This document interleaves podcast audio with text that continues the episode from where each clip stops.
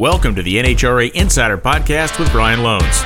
A blazing fire under the body of the nitro-powered Toyota Camry of Alexis DeJoria, and this is as bad a fire as you're ever going to see. It's an all-top fuel show today with Rob Flynn and Steve Torrence. Erica Enders is your 2020 Pro Stock World Champion in stunning fashion. An experienced crew chief and the reigning champ.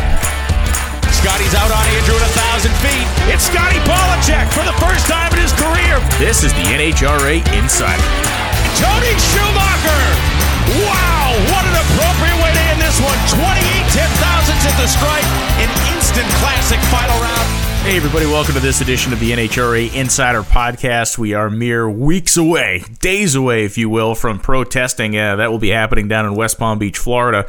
And teams have uh, been actively, literally thrashing to get everything done in order to roll out of their shops. And uh, really, the next couple of days here, as I make this show, most of those teams are going to start rolling end of the week, early next. They will spend They'll be spending their time at West Palm Beach working on ideas, working on their tune ups, and making sure everything that they have in their trailers is set up and ready to go. They will then go to Gainesville, and in a in a plot twist that they don't normally get, teams will have the opportunity to make some runs on Tuesday and Wednesday after the race known as the Baby Gators to get a little bit acclimated with the surface at Gainesville. Normally, teams are not allowed to test on a racetrack that we're about to race on that coming weekend, but being this first race of the season, being the fact that it's uh, 2021 2021 and still kind of wacky out there. Uh, NHRA officials decided to do that, and we expect many of the teams to take advantage um, of making, if not a full complement of test runs over the couple of days at Gainesville, at least a couple. Uh, when you have a shot like that to get on a racetrack and kind of get your feet under you before we get to qualifying on Friday,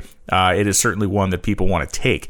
So we are going to be talking to Rob Flynn, who is the co-crew chief for Doug Kalitta's Mac Tools Top Fuel Dragster. He works with Troy Fasching on tuning that car and getting it down the racetrack. Going to talk to Rob about uh, Kalitta Motorsports, kind of what's the outlook for the 2021 season for the Mac Tools car. Obviously, good news coming from that camp as they renewed their agreement with Mac Tools to continue on as the primary sponsor for Doug Coletta, as they have been for so many years. And then the second guest on the show will be Steve Torrence, the back-to-back-to-back defending Nitro, or rather our top fuel world champion, is going to be talking about the same type of stuff. We're going to talk about 2021. We're going to talk a lot about his team. We're going to talk a lot about that organization. We're going to talk about how they have maintained a standard and done things that people didn't think we would ever see happen in drag racing again after some of the great kind of uh, top fuel heyday championship runs we saw out of the likes of the Bernsteins and Amatos and Garlitses of the world. Of course, Don Garlits had a first hand front row seat to Steve Torrence's triumph at the Gator Nationals last year. We're going to talk about kind of completing that loop by starting at the Gator Nationals as well. There is, uh, as always, a lot going on these last couple of weeks. A lot going on internally with the NHRA before the Amalie Oil NHRA Gator Nationals, before the Baby Gators, the Lucas Oil Drag Racing Series throwdown that will be happening the week before, as it traditionally does at Gainesville. And it's uh, it's an exciting time. It really is. The the phone calls, the meetings, the planning, the the uh, the kind of layout of our television show, some of the ideas we're working on for segments and and concepts for our upcoming shows. It's all really exciting stuff and stuff that seemed a lot kind of far away. It seemed like it was on a different planet when we ended the season last year at, at Las Vegas and then looked down at our calendars and saw that we wouldn't really be beginning our racing season until March. It seemed like it was going to be forever. At times it felt like forever, but certainly not anymore. The crunch is on, the pressure is on, and it's the kind of um, feeling if you're in this business, if you're in this industry, it's the kind of feeling that you really, really want to have. If you did not have a chance to watch our NHRA Time Machine live last week, it was myself, Ron Capps, and JR Todd uh, rewatching the 1992 Gator Nationals broadcast. Go back and watch it. It's on YouTube. You can watch it on NHRA.com. Uh, you can watch it, go if you want to scroll back on NHRA's Facebook page, you can do that as well but it was a really fun time. And that 1992 race, of course, is where Kenny Bernstein went 301 miles an hour, an incredible mark that was set then. It was also a race that had a lot of neat stuff happen inside of it. Kim LaHaie going to the semifinals as a driver in Top Fuel. A lot of people forget she drove an entire season of Top Fuel competition back in 1992, and her weekend in Gainesville was the best weekend that she had as a competitor over the course of that year. It's a fun thing to watch. Kenny Bernstein not just making headlines with the 301 mile an hour run, he also made a pass that you really need to see to believe the fact that he was able to do what he did in this race car, I won't give it away. Uh, we had a blast making that uh, live show you know, JR and, and Ron, uh, Ron, a, a, kind of contemporary of that age in 92. He was really just getting his career started driving the Montana Express car for John Mitchell. And me and JR are about the same age. So we, we watched that broadcast as kids on our couch uh, when it aired on what was then the Nashville Network or probably ESPN back in 1992. Either way, it is a great experience, and it's another way to gear up for the Amalie Oil Gator Nationals that are on the way. The entry lists are starting to fill up, which is a great thing. Teams putting in their entries as they tend to do in this last couple of weeks before the event. Pro Modified Field is filling up well. Factory Stock Showdown is actually uh, very interesting as well, and will be very interesting at the Gator Nationals because the Fords have returned. NHRA has made, as they often do in that category, some rules amendments. The uh, formerly disgruntled Ford competitors have come back into the fold. They were able to gain a little bit of supercharger overdrive, which is what their um, kind of uh, anger, protest, whatever you want to call it, was last year.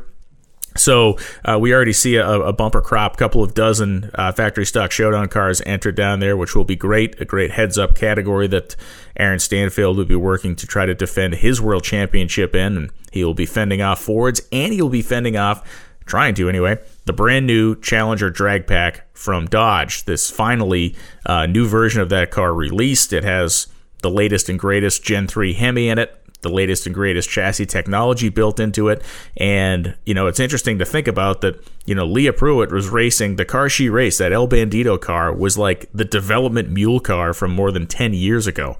So, uh, they're excited to see what those new drag packs can do.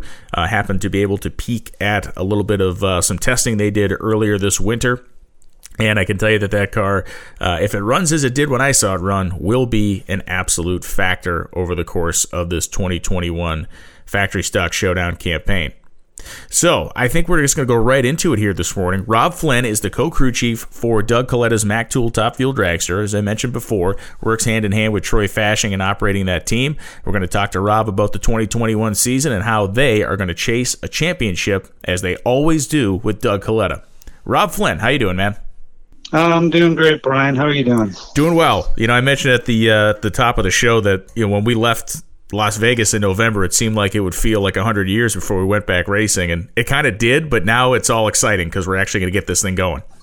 Yeah, it's real exciting. I mean, uh, you know, it's the longest off season we've all had um, for so many years, and uh, you know, all the guys here they're chomping to get uh, you know get racing again. Um, a lot of guys here have spent a lot of the winter working on airplanes and stuff, so they're they're really excited about being able to go to the racetrack again. Yeah, that's uh, that's definitely the, on tap for all of us for sure. And you know, one of the things I want to talk to you about is, you know, in the off season we uh, we know that there's a lot of service that gets done, a lot of parts get made, the, the inventory, if you will, gets built up for the for the upcoming year. But in the in the life of a crew chief, kind of what are your objectives in the off season? When you sit down at the end of a year and look at your off season on a more normal year than this one, what are you trying to achieve when you roll into testing? Well, we're we're looking at you know last year. Okay, why why did we um, you know why did we have issues here and uh, why do we have a problem here? Why did we lose this round? You know what what can we do to make our car better? And so we just look at every little thing and no major changes, but just you know yeah. analyzing everything to try and make the car better than it was the year before because certainly all of our competitors are pretty much doing the same thing. yeah, that's a fact. And, you know, in your time in the sport, which has been extensive, and, and you've worked on everything. I mean, fuel cars, you had the, the Pro Mod experience with JR over in, uh, I guess it was Qatar or Bahrain, wherever you guys were racing that thing years ago. So you've really had your hands yeah. on a lot of stuff. How much has, has your job changed in the ability to go back and analyze some of that stuff, you know, in order to enable to have the information to make these kind of critical um, analysis that you do in the off season? Well, I mean, our job's changed a lot. I mean, uh, uh, you know, when computers first came in, and you know that changed a lot of things because you didn't have to, you know, kind of assume what was going on, and and now uh, you know you can look through all that data, and then you know all the data like uh, our uh, partners TRD provide us at the track. One can make more educated decisions, and just you know, just years of experience and looking at at all of our stuff and and just trying to make it um, you know better every year. And every every time we go to the racetrack, we try to make the car better. And um, whether that's you know engine parts or clutch parts or whatever it may be. Yeah, it's a, it's a fascinating thing, I think, for me you know, to watch, you know, guys like you work in, in this arena because, you know, obviously you're, you're faced with the same task week in and week out, get the car to the finish line first, but really everything around that changes, whether we're talking about the physical race surface, whether we're talking about the, the environmental conditions we're doing it in. Um, obviously, racing in, in Gainesville in March is a little more familiar to us than racing in Gainesville in September. When we look back over that 2020 season and how we ran so many races in kind of an out of whack fashion, in terms of when and where we were at places. How much of that factored into into success or into trouble spots for you guys? Well, for us personally, I mean, we ran we ran a lot of situations that I don't think we've had in the past, like running in Indy four times. I mean, two of those times were in extremely, you know, humid conditions, yeah. and then we had to deal with that again at, at Gainesville. And I guess, truthfully, uh, for us, our our setup was not really very user friendly in humid conditions. So we we kind of struggled in you know those particular races in Gainesville for sure. We struggled, and uh, so we're certainly looking forward to running there in March versus September. Yeah, it's uh, it's good to just kind of get that back, you know, back to where it should be in terms of what we would expect anyway. And who knows, we could roll in there; it could be 100 degrees again. I guess you never really know what's going on these days. But um, in terms of in terms of the relationship that you have with, with Troy Fasching, and and this is always an interesting thing for me, how you know two guys in your positions work together. What is the division of labor between the two of you on a typical race weekend? Well, um, basically, I'm I'm looking at you know analyzing all the computer data, and then you know we discuss any kind of changes and. Uh, you know, so he, he does a little bit more, um, you know, on, on the car maintenance than I'm, I'm involved with. Like he's, and also he's mixing fuel and, and, um, you know, basically when I came over here, this was his, his team that he worked with. And so I just came in and, and took uh, Jim Oberhofer's position. And as far as, you know, tuning the car and stuff like that. And then, you know, Troy and I just worked together on, on, um, every little every little decision we make, and so far it's been a really good uh, working relationship. And you know, I mean, we would like to you know finish one spot better, but finishing second the last couple of years is, is not not a terrible year by any means at all. No, there's uh, there's a lot of people in the pit area that would kill to be able to have the the uh, the, the, finishes that you guys have had over the last couple of seasons. Uh, why does it work so well between you two? I mean, is it just the, the, the temperament's the same, or the outlook's the same, or, or what? You know, what's the factor that makes this a good working relationship? You know, that's that's a, that's an interesting thing because we all we all look for chemistry, whether it's crew guys or crew chiefs and that, and and you know on paper you think, well, that, that how does that even work? And, truthfully, I, I don't know. I mean, you know, we got one of the greatest drivers out there in Doug Kalitta, and um, you know, we just all have a common goal, and and this team has been together. The, most of the members have been together for a long time, so yeah. it's a very you know, it's a very close unit there, and um, you know, Troy has been a sponge. He's you know quite a bit younger than I, and um, you know we've we just it's just clicked, and you know uh, it, I'm sure if you ask both of us at the start of this, we we're going into it. And we're going well. I don't know how this is going to work, but we'll give it a shot. this is what Connie wants, and uh, we'll make it work. And and then you know, fortunately, it's worked really well. Yeah, it really has. I mean, the results uh, the results obviously speak for themselves. We've been doing a series um, on NHRA social media talking to, to people around the sport about their beginnings and what the first race car was that they had. I want to talk to you about about your start. I mean, you're you know you're obviously a guy came down from Canada. You grew up in Canada. I want to talk a little bit about you know what was the first track you were at? What was the first car you wrenched on? What was the first thing you raced? Well, my my first experience was.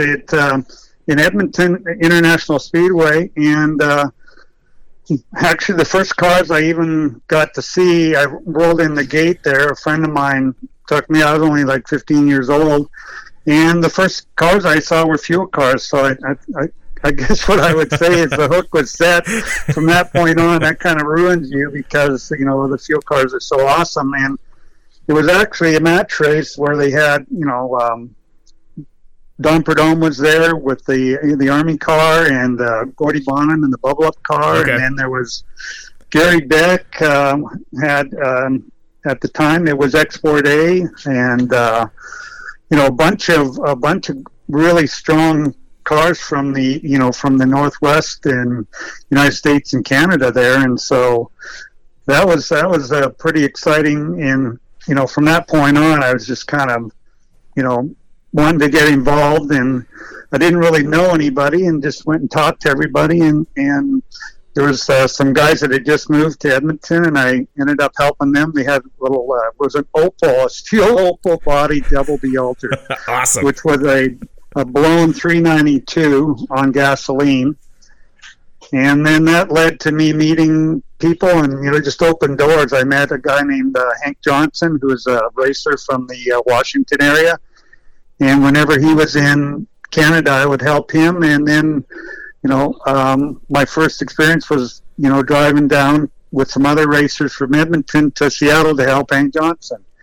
And once again, that just opened doors, and and uh, here we are, you know, forty some odd years later it's an amazing thing and it's a, it's a it's always a great thing to me because to, to hear these stories because people get that like you said get the hook set in different ways. You know we talked to we talked to some racers who you know the younger generation they they go to the racetrack and they run a junior dragster and that kind of gets them going. But it, to me it's like when we talked to Paul Lee the other day it was a great story because you know he would sneak his mom's slant six duster to the racetrack and run 20 second elapsed times and dream about racing a funny car someday and, and there he is. And I and for you to be that kid to roll into the racetrack and see these fuel cars and go, oh, "This is for me." It's a neat thing. I, it's it's it's always interesting to me when we talk to people in motorsports where you kind of see it and you just know that's your thing. And obviously, that was the way it was for you. Yeah, no, it definitely was, and and you know, I mean, I got to you know watch my heroes, and now I'm you know I'm acquaintances with them, you yeah. know, and, and now I'm working for one of those yeah. heroes. So and I've worked for a lot of them, and so it's uh, it's really an interesting dynamic that you know, young kid, 15 years old, goes to the racetrack, and then 40 some odd years later, I mean, you're racing with some of these guys and have raced with them, and so um, you know, just you, just have to work at, at uh, you know your passion and your goals, and it's not like going to work every day if it's your passion. Yeah, that's a fact. And, and everybody so. takes their own path to where they get. And for you, I mentioned it earlier, but I'd like to go into a little bit more depth because I, I don't think a lot of people remember that you did this. But, you know, when you and J.R. Todd were racing in, in Qatar running a Pro Mod, I mean, we don't think of Rob Flynn as a Pro Mod crew chief, but there you were, a successful Pro Mod crew chief. Talk about that experience and, and how much different it was going to this door slammer as opposed to a, a fuel car that you had been so accustomed to. Yeah, I mean that was that was a di- different uh, you know opportunity. Um, you know, one day Jr. goes, "Hey, uh, Jake Kellett's going to give you a call." And you know, we are both kind of in between jobs at that point. and um, said, "Okay." And you know, I'd worked on alcohol cars uh, back in the in the '80s. Um, I worked with a guy uh, named Kurt Lawrence from from Edmonton on alcohol dragster, and then I actually worked with Pat Austin when he first started started driving the alcohol funny car.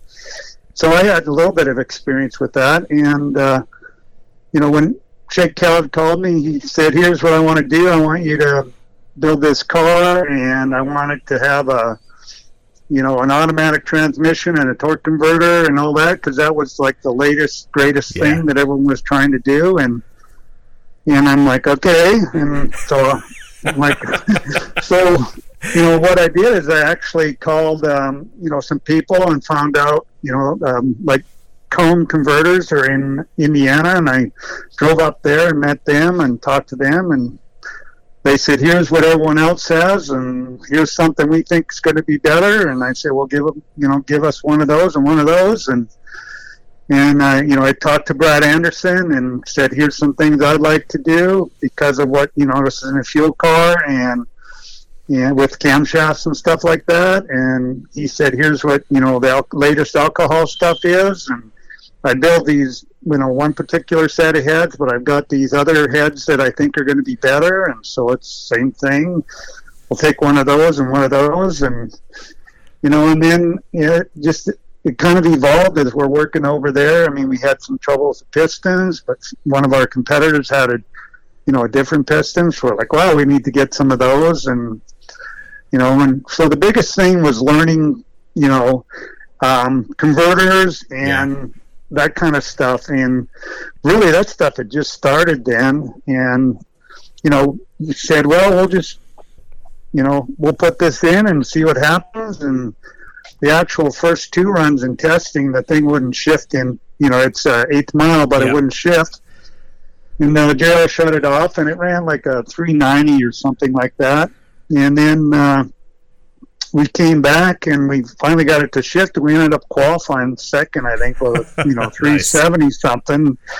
And you know, like when we first went over there, all these you know alcohol guys and pro mod guys are like, "What are these fuel guys? They're just going to blow up a bunch of stuff." And you know, and the reality was, we you know we did really well. I mean, we had a two car team, and there was eight races, and we won four of them. Yeah. And um, they had a you know they had a point structure, and at the end we were number one and but the way they crowned their champions at the, at the time was through a, a one race thing, and they raced for the belt, and we actually lost in the semifinals to uh, I believe it was Vaughn Smith, and then he okay. won that. So, but uh, you know it was a learning curve, but fortunately we were able to test. You know, like early before the races, like we'd make five runs in a night or something like that, and you know we learned you know torque converter stuff, and then you know, some of the stuff we tried, you know, um, worked really well, and and to this day, they, you know, the, a lot of those things that people were doing back then is starting, you know, like everyone's learning more and more, and they implemented a lot of that stuff, and and uh, it was kind of neat to be on the you know the starting of all that stuff. So I'd have to imagine that that was a professionally a very satisfying experience for you because of the fact you really had to push yourself and you had to apply. You know, one you're able to apply things you learned, but two you also had to learn a lot of new stuff. So I would I would guess that on a professional level that was probably a, a pretty good experience for you. Yeah, no, I think it's great. I mean, it's I feel like it's really good to be, you know, pretty rounded. You know. Um, whether it be a crew chief on Top Fuel or Funny Car or Promod. I mean, all those experiences can teach you something, and you know, at the end result is is um, you know you're you're making decisions based off of racetrack and atmospheric yeah. conditions, whether it be one or the other. I mean. Um, you know, in the pro mod category, you know, the the supercharger is a screw compressor and it lasts forever, so you don't, you know, that's a you don't yeah. have to worry about that. And if you're you know, if you're running an alcohol makes the best power when it's not destroying itself. Um, you know, you can make a lot of runs, and you're not, you know, there's just a lot of consistency there. Where with a fuel car, you're dealing with, you know, there's a different set of clutch discs in that car every run. And, yeah. You know, and, and you're not able to turn around as far as the between rounds maintenance in the pro mod. You can almost make a run every hour or even less. Whereas top fuel car, I mean, you're basically you know an hour and a half to two hours. So obviously the conditions can change quite a bit in that amount of time. You know, you mentioned Pat Austin's name, and, and you were involved with him when he first got in an alcohol funny car. Um, was there any indication, even at that early stage, of what and, and how good Pat Austin would be? Because, you know, as a kid growing up watching this stuff, I mean, Pat Austin was a rock star. I mean, the guy was just unreal. Did you know right off the bat that this guy was something special? Oh yeah, absolutely. I mean, you know, uh, we we built the car in 1986, and uh, right off the bat, I mean, the the car ran good, but I mean, Pat was just a phenomenal driver. He just, you know, he he could do stuff that was you know amazing, and uh, you know, obviously being able to jump in a fuel car and, and an alcohol funny car in the same day and win races. I mean, that's yeah, that's almost unheard of. I mean, the total different, you know, things. You're revving it up and dropping the clutch and shifting versus, you know, a fuel car where you're, you know, hit the throttle and hang on and you know get to the finish line first. And you know, he certainly, you know, the, the whole team, the whole family. I mean, they they had a they had a good program going there for a lot of years, and uh, you know even Pat's son now he, he does a really great job driving the uh, you know the nostalgia yes, car too. Yeah, I think Pat is almost having more fun. I think Pat's having almost more fun on that program uh, these days than he's had in a, in a, long time. It's it's neat to talk to him and catch up a little bit, and he takes a lot of pride in watching his son succeed in that car for sure.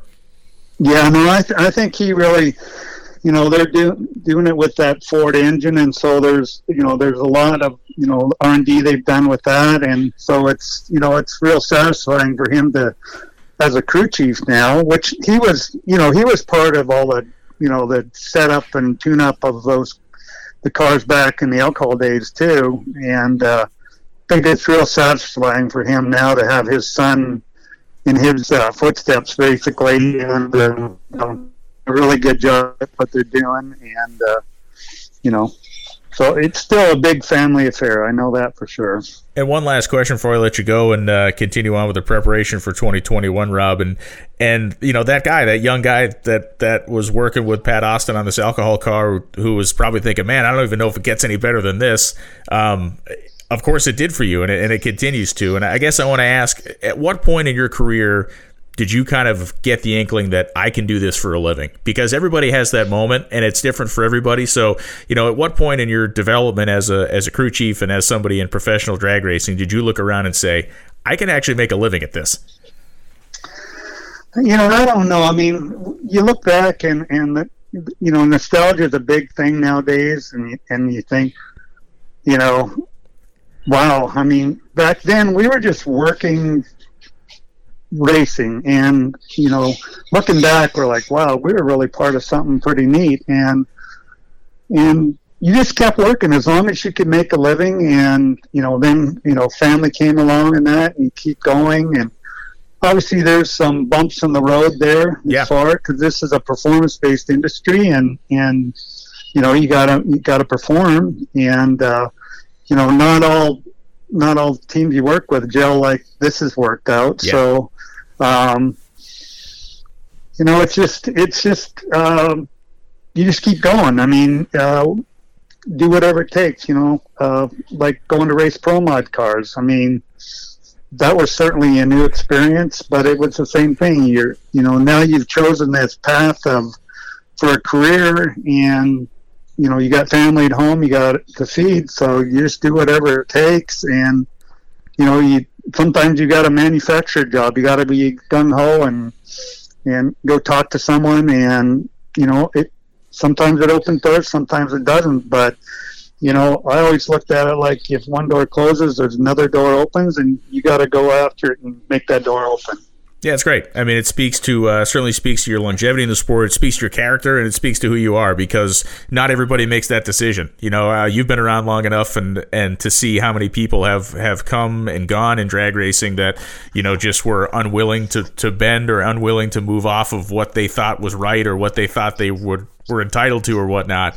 And um, I think it's a really it's a really cool thing to see you where you are today, to watch your team succeed, to understand kind of what the environment is there, and uh, it's going to be a neat thing, man. 2021. I don't expect anything. Uh, I don't expect anything less than a number two from you guys, but maybe I expect uh, one spot more. Yeah, no, that that'd be a wonderful thing, and uh, you know, to add to that, you know, what you just asked about is, you know, I got to work alongside a lot of these crew chiefs. Uh, you know, um, Ken Veney, Dale Armstrong, Dick LaHaie helped along the way. I mean, Bill Schultz. I mean, these are all guys that you know you look up to. Bernie Fedderly. I mean, so those are guys that also opened doors and and helped us, you know, get along. Like back in the days, you know, Dale Armstrong didn't like to run new clutch discs. We'd run disc form and stuff like that. And those are things that kept everything going too. So, you know, we at Kalitta Motorsports, we're trying to help all those guys too, and and uh, you know, hopefully, um, you know, we can we can get Doug that championship that uh, we all want to see him have that number one someday. Rob Flynn, thanks very much for taking the time, man. I look forward to seeing you in Gainesville. Good luck with the testing that uh, will be starting in the next few days, and uh, I know you're as excited as I am. So thanks for taking the time. Thanks, Brian. We're real excited to uh, you know make 2021 the year for Doug Kalitta. Great to talk to Rob Flynn. Genuinely good guy, genuinely smart guy. Obviously, with the success that that team has had and continues to have always great to hear about somebody's path through this sport. And I'm sure there's a lot of you out there that didn't know that he raced pro mod cars with J.R. Todd in, in Qatar when they were both kind of in between fuel rides and they had success over there. I think it's a great part of his story and certainly speaks to the guy that he is and the ability that he has in drag racing.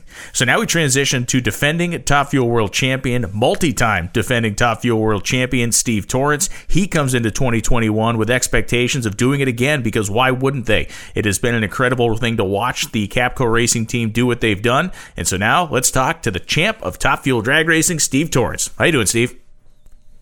Doing great. How are you today? I'm doing really well, and uh, you know, obviously, uh, being a Texan, man, you guys have uh, you guys have had a tough tough go of it the last couple weeks. How'd you guys make it through that deal?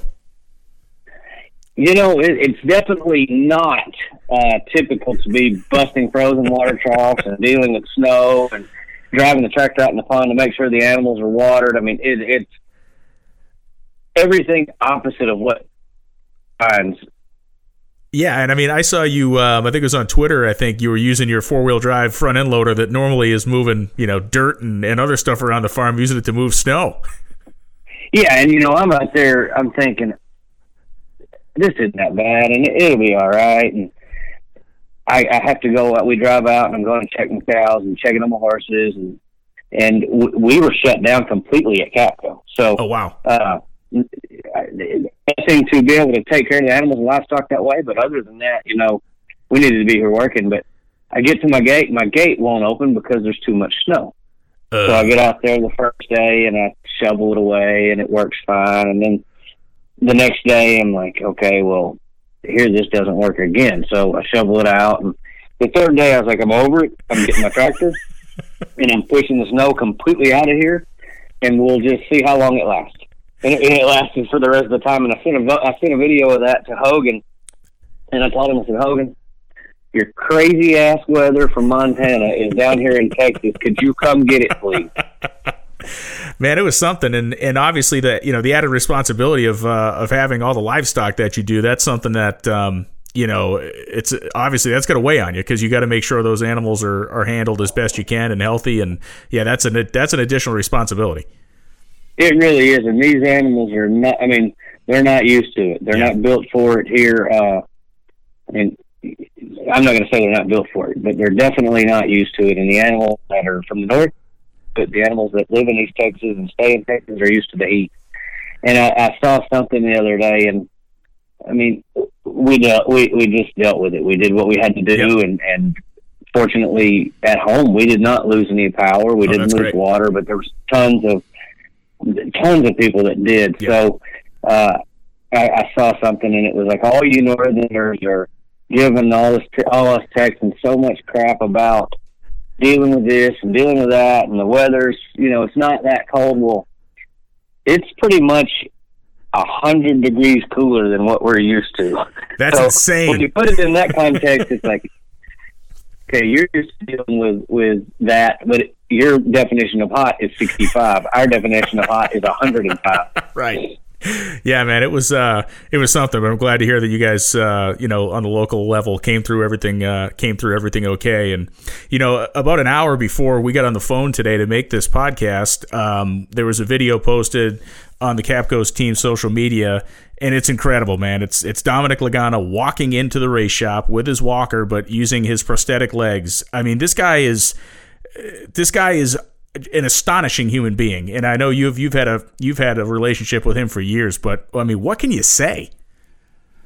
Man, it, it will bring tears to your eyes to see it because you know everyone uh, has has kind of witnessed and, and seen everything that's going on with Dom. You know, yeah. they, had the wreck, everybody rallied together, the the support uh, at Indy there with the Lagana Strong shirts and, and uh, just just keeping track and, and he posts things on social media. I'll post things and try to keep everyone updated. Uh, I got that te- I got that text from Dom uh, this morning. Actually, Dom texted me and said I just walked in the shop for the first time, and as as I'm looking at that, I get three more texts and it says boom, boom, boom, and Gary Pritchett sending me videos of Dom walking in the back door of the shop. And so I just called him and and I said, brother, I, I I'm I'm so proud of you and and glad to have you on the way, but I already knew about it. And he, he started laughing. um, I, I can't explain to to you um, and, or anyone else unless you just know Dom again. The most optimistic, strongest willed, most driven, determined, good person I know. And I always thought that that him and Bobby, those are just good people. They're just great guys. You never hear them say anything negative about anyone. They're just genuinely good people. And and go as you go through life, you, you meet people and, and you think, you know, that sucker right there's tough. Yeah. Uh, you know, and and and I, I I mean, I feel like I'm pretty tough. I've been through a good bit of stuff, and you just deal. When you look at the struggle and and the cards that has been dealt to Dom and the way that he's handled them, that's another level of stuff, and, and you just can't explain it until you see it firsthand. And I'm sure that sometime, somewhere between Dom and Sarah, they might have had some conversations where he's down a little bit. But as far as anywhere else, I've never seen Dom Lagana be down about any of the situation that he's going through, and he's just rocked it completely, 100%. And so the video you're talking about and him walking in on those legs, those are his legs. Yes, they are. He's he's still riding around in a loaner wheelchair right now because he hasn't gotten his own wheelchair yet because of something. And I just told him, I said, "Well, you just tell him to keep that dang wheelchair, man. Hell, you got your own legs now." you know, to your point, and it was something that I I've honestly been thinking about, and especially after watching that video, is the fact that you're exactly right. This, those guys, and especially Dominic for what he's been through, they redefine what what I think toughness is. They they really do kind of redefine that word, and they do it in this way that you mentioned. That is just it's just unbelievable. I mean, it's the guy's got a smile on his face and he's doing it, and you can hear in his voice. I mean, he's you know he's he's talking. That it took me a second to get out of the car. Like it's just like yeah, this is what I do. This is the situation. This is how I'm going to move forward from it. And my question to you is going to be, and you brought it up, you know, the amount of the amount of stuff that you've worked through in your life and been through in terms of medical stuff has is all internal, right? We don't see that. We see Steve Torrence as we see a healthy guy standing there in front of us. We don't we don't know the physiology inside your body, that the things that you've had to battle through. We can clearly see what Dom's been through. It's it's outward. Were there any conversations between the two of you over the course of this regarding, you know, your recovery from from the things you've been through, your ability to bounce back from some of this stuff, and him? Because you can talk to each other in a way that nobody else really can. Yeah, you know, uh, when all this started, I didn't get to go see Dom because of of COVID because yeah. of the, the, the being able to go see them in the hospital and everything. So I mean, it was a long while. All this happened. Um, my mom basically is a mother to Dom and Bobby. You bet. So she she was it was Bobby, my mother, and Sarah in the hospital with Dom. So I mean, we got we got updates, but I didn't really get to talk to him. And we went up there, and for, forgive me, I don't know how long. Oh, sure, whatever. Yeah. I really, I really got to just sit down and talk to him, and I, I think it's it's you know it's very evident that I'm a Christian. Do I yeah. act like that all the time? No, and I fall short a lot. But I sat down and I told him, I said, you know, you're the only one that can dictate how you you you go through this. And I said, you were more positive than than anybody I could ever imagine. Yeah and and nobody is given. Yes, I've been through some hardships. I've never been through anything like that. Right. And uh, and I just told him, I said, you know, through the things that I've gone through, I've realized that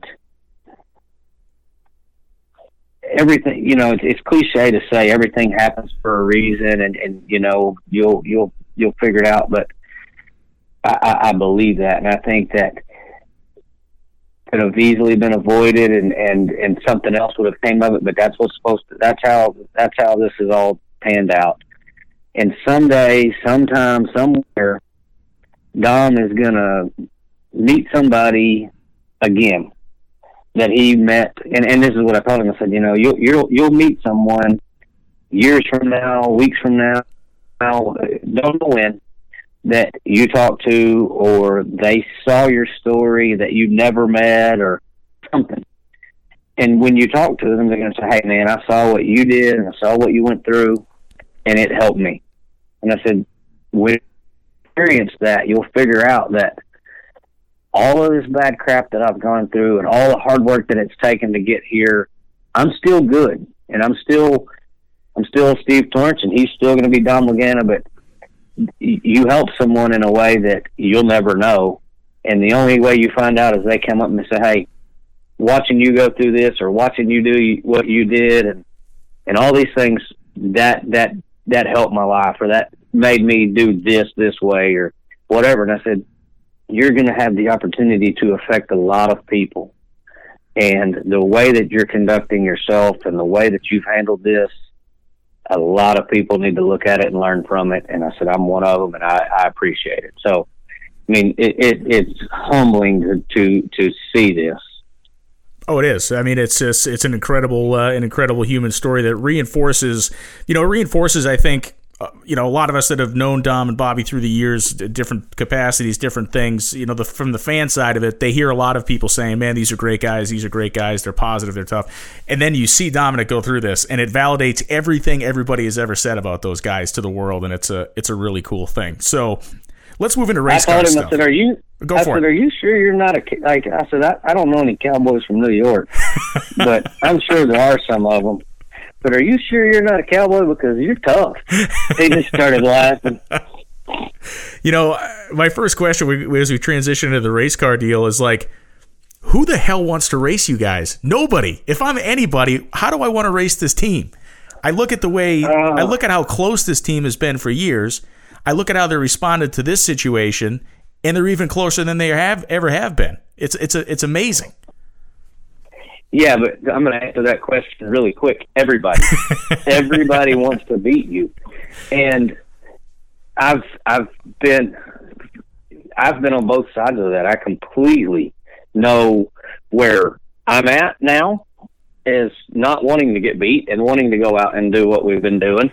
But I've also been on the side of it where Tony Schumacher's kicking everybody's butt or yeah. Brown's kicking everybody's butt. And now like I'm that guy, or right, you are. You are that I'm guy. that guy right now. Yes, but everybody wants to be the guy that beats them, and I, I mean, I've been, I've been the guy way more than I'm the guy that they want to beat. I'm the guy that wanted to beat somebody, and so you you you keep that in the back of your head as motivation because I I, I think that if you ask Tony or if you ask Antron or you ask Bernstein or Garlits or anybody that's been at the top. That I mean, it's it's tough to get there, but it's pretty dang tough. It's even more tough to stay there because when you're up on top of that mountain and everybody's gunning for you, you're the only one up there that's fighting them off. Yeah, and you're getting everybody's best shot. Yep, yep. So, uh, and and that makes you more proud when you go out and do well, is because you know everybody is coming for you. Yeah, and you know, speaking of a guy that's that's been on the other side of that, uh, Antron Brown winning the last race of the season last year. Obviously, I know you would you would have loved to have gone out with a race win, and I know how close you are with Antron.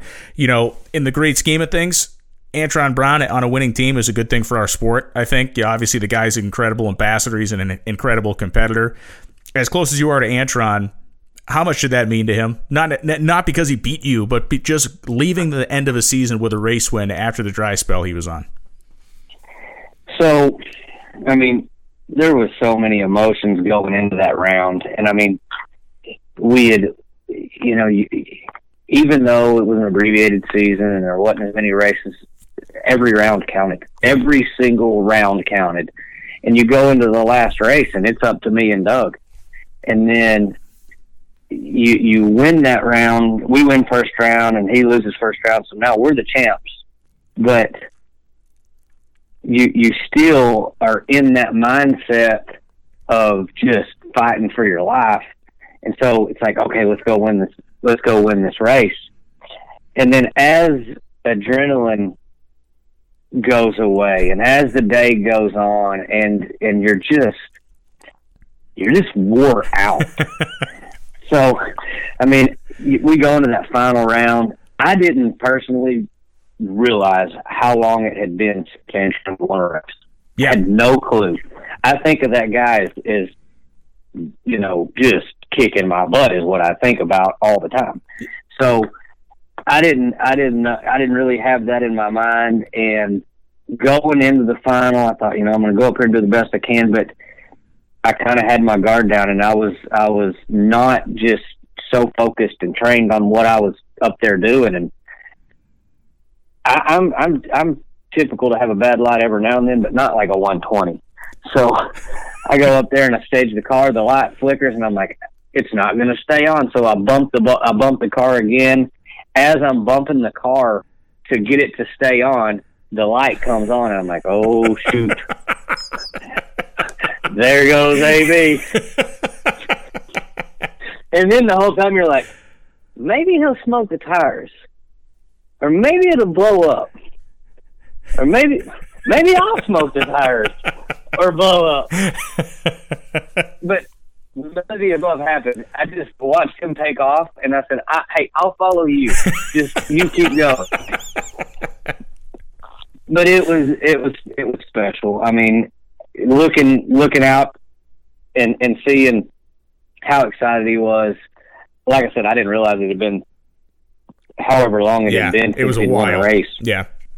but um, you know, I'm I'm not the guy that looks at stats. I'm I it, Yeah. it's cool to hear, but I don't pay attention to them. So when you're just immersed in what's going on, whether he's won a race and and however long it was or not, that guy is like a dead gum rattlesnake. You don't just reach in there and grab him. You don't just take him lightly. I mean. You, you know what I'm saying? I mean, Oh, that guy. Yeah. Just because they won a race, don't mean that he can't bite. So I'm thinking, shoot, you gotta like you can't give that sucker no slack, just like you can't give Tony or anybody else. Yeah. So, I mean, look, look at Houston. I think I was 30 on the tree and went 68 and got beat. Yeah, that was that was nasty. That was I mean that side by side final was the I think in terms of just a single side by side race the most the most exciting single side by side top fuel race in years. I mean it was I said on the show it was an instant classic. I mean it was a really that is everything to me everything top fuel drag racing is supposed to be was right there on display. I can't remember what I ate for breakfast normally. but and and I used to wonder about some of these guys that I race with because they'll recall certain races clearly to the T. And I, I remember everything about that round and and I remember so many other rounds and, and like they just they're they're emblazed in your head what happened and Tony goes in, I go in, Tony goes in, I sat for a second, I go in and I hit the, the light came on, I hit the tree and I was like, I got you, you sucker. And then we're going down through there. I'm like, I still hear him. I still hear him. We go through the lights and my and, and I saw I, I I throw the chute, I look up and see the sixty eight and I'm looking on the wall down there to see if the light comes on the wind light and it doesn't come on. And then I see his come on, I'm like, You gotta be kidding me. What are you running? Yeah, that was a uh, that was a complete and utter throwdown. It was a it was a great final round. I guess one last question Yeah. before I let you go, Steve. I know you got work to do down there at Capco. Um, how is Mama Kay adjusting to getting ready to become Grandmama Kay? I think she'll always be Mama Kay, but it's just she's man. I, I don't know who's more excited, myself, Natalie, my mom, my dad, the guys here at the office. I don't know. I mean, everybody is pretty pumped up, and so um, we, not we, Natalie and, and a bunch of girls and a bunch of people had a baby shower this weekend, uh, and I think we're on the countdown. Uh, she's supposed to arrive here sometime the first around the first of April, April fourteenth. So everything, my house is is I, I don't even know how to explain it. It looks like a truck blew up with a bunch of baby clothes in it. I mean, I got things that I don't even know what they are, but baskets on stands and buggies and carts and things that go in the back seat of my truck, and I'm like, I don't know. My dog, I think that I think my dogs have already figured out that somebody new's moving in because they've quit sleeping in our room and moved to the front bedroom up there. Oh, they've relocated. And I'm like, oh, they've relocated. I think they've already staked claim, and they're like, whoever lives in here, we're protecting. Dad, we're done with you. um, nice. It, it, it's I, I'm excited, but Mama Kay's pumped up. Billy's excited, and I mean, really, it's it's been the it's been a blessing with the COVID because it's kind of given a time off and time at Yeah. home and and and and being able to be better prepared for this because I think that as, as excited as I am and as well prepared as I think we are, I, I'm going to tell you, I bet you in a few months I'm going to be like, oh, we weren't ready. I think. You know, hey, listen, so- uh, having uh, you know having t- two guys myself, and uh, I think to speak to every other first time parent, yeah, you're not ready, but that's the way it's supposed to be. Yeah. you're not supposed to be ready. Oh, we think Yeah. we're ready and we're relaxed, and then they get here like, oh no, we weren't ready for this. it's like the great snowstorm of East Texas. We, oh yeah, we're good. Uh, no, we're not. Hey man, thanks for taking some time today. Uh, certainly appreciate your insight onto onto Dominic and everything going on with the team, and uh, looking forward to seeing you to get the season started down there in Gainesville. Uh, be well, and I will see you in a couple of weeks. Sounds great. Thanks, Brian. Thanks, Steve. Great conversation with Steve Torrence there. The insights into the team, into the family, into the the incredible work that Dom Lagana has put in in recovery and in altering and changing his life and moving forward. It's just uh, it's amazing stuff. And of course, Steve can provide a perspective to that that uh, that really nobody else can. Uh, great relationship that they have with the Lagana brothers. That entire team, as I mentioned to Steve when we started talking about the race car, it's like I don't know who wants to race these guys. And he said, I do everybody. And he's right. Rob Flynn wants to race those guys. Uh, Justin Ashley wants to race those guys. Mike Green wants to race those guys. And that really is the beauty of of drag racing it is such an incredibly tight knit sport. It is such an incredible community of people that can inspire you with their actions or with their knowledge or with their ability. And then we get them together on Sunday and they try to beat each other's brains in with their race cars. It's what makes uh, what makes this sport so special. It's what certainly has kept me engaged in it for half my life now. So, a great episode of the NHRA Insider today. I think that was really insightful conversation with Rob Flynn and with Steve Torrence, two guys who have different jobs. Rob Flynn is to try to get that Doug Kalitta car down the racetrack as quickly as possible. Steve Torrence's job is to guide his Capco Top Fuel drag car or Top Fuel dragster down the racetrack as swiftly, as straightly, and as accurately as possible. Both guys will be on a if not direct, indirect collision course this year, as Doug Kalitta and Steve Torrence will undoubtedly be among the favorites to win the 2021 Camping World NHRA Drag Racing Top Fuel title. Thanks for listening to this episode of the NHRA Insider. Another few minutes have passed, and we are that much closer to the NHRA Amalie Oil Gator Nationals. They're coming soon, they're coming fast, and none of us can wait. Thanks for listening. We'll be back next week.